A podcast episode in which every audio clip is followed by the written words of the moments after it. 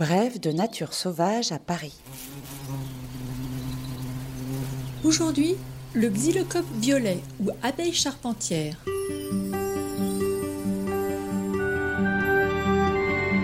La biodiversité parisienne racontée par France Fredon de l'Agence d'écologie urbaine.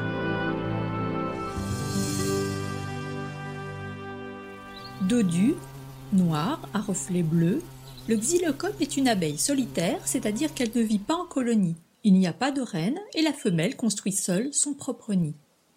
Cet insecte, au corps poilu et massif de 3 cm de long pour une envergure de 5 cm et demi, possède quatre ailes translucides teintées de violet. Il appartient à un très vaste ordre d'insectes, les hyménoptères, regroupant les abeilles, les guêpes ou encore les fourmis. Malgré son aspect un peu impressionnant, l'abeille charpentière n'est absolument pas agressive, mais possède un dard et sa piqûre peut être douloureuse car son dard est large. Par temps chaud, le xylocope violet vole, émettant un gros bourdonnement sonore de fleur en fleur pour butiner le pollen et le nectar à l'aide de sa robuste trompe.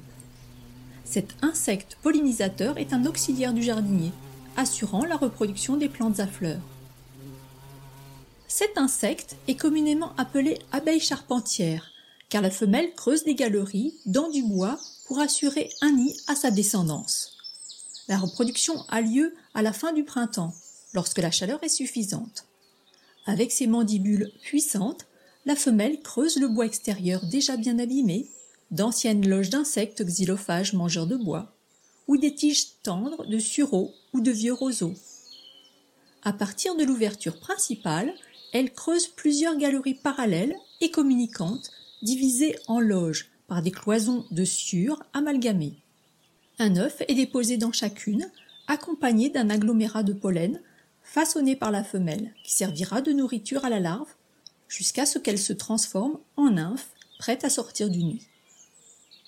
La nouvelle génération, née au printemps, passe l'été et l'automne à butiner. L'hiver venu, seul ou en petits groupes, les xylocopes restent à l'abri d'une fissure, d'un terrier ou de leur nid, puis au printemps suivant meurent peu de temps après la reproduction, souvent à l'endroit où ils ont vu le jour. Les sites favorables sont occupés pendant des années. En ville, les milieux de vie et ressources alimentaires des xylocopes et des autres espèces d'abeilles solitaires se raréfient.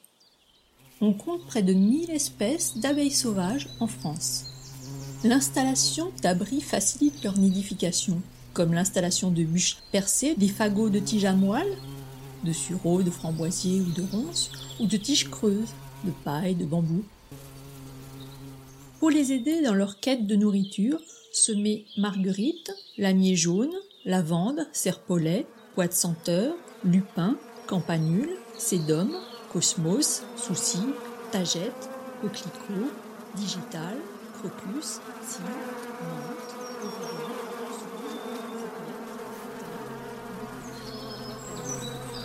Vous laissez s'installer dans vos jardinières des plantes régionales nectarifères comme la kélidoine, le lierre terrestre, la pâquerette, le pissenlit, la renoncule.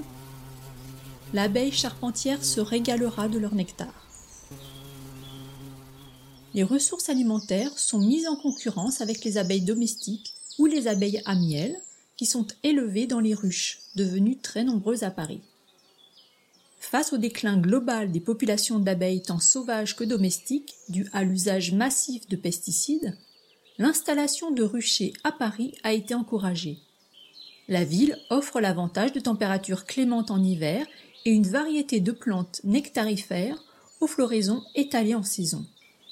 En 2015, Paris abritait près de 700 ruches, soit 7 ruches au kilomètre carré, trois fois plus que la moyenne nationale en milieu naturel.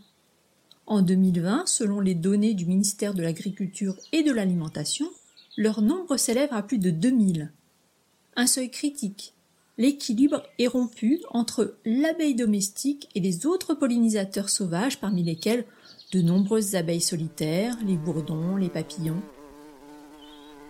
Avec l'arrêt de l'utilisation des pesticides et le renforcement de la végétalisation en ville, nécessaire pour retrouver un nouvel équilibre écologique, la ressource alimentaire pour l'ensemble des pollinisateurs devrait être plus abondante.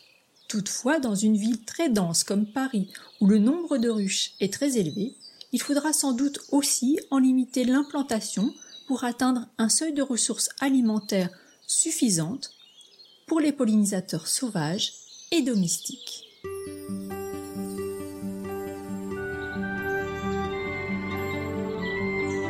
Pour tout savoir sur la nature à Paris, rendez-vous sur le site des acteurs du Paris durable et sur paris.fr.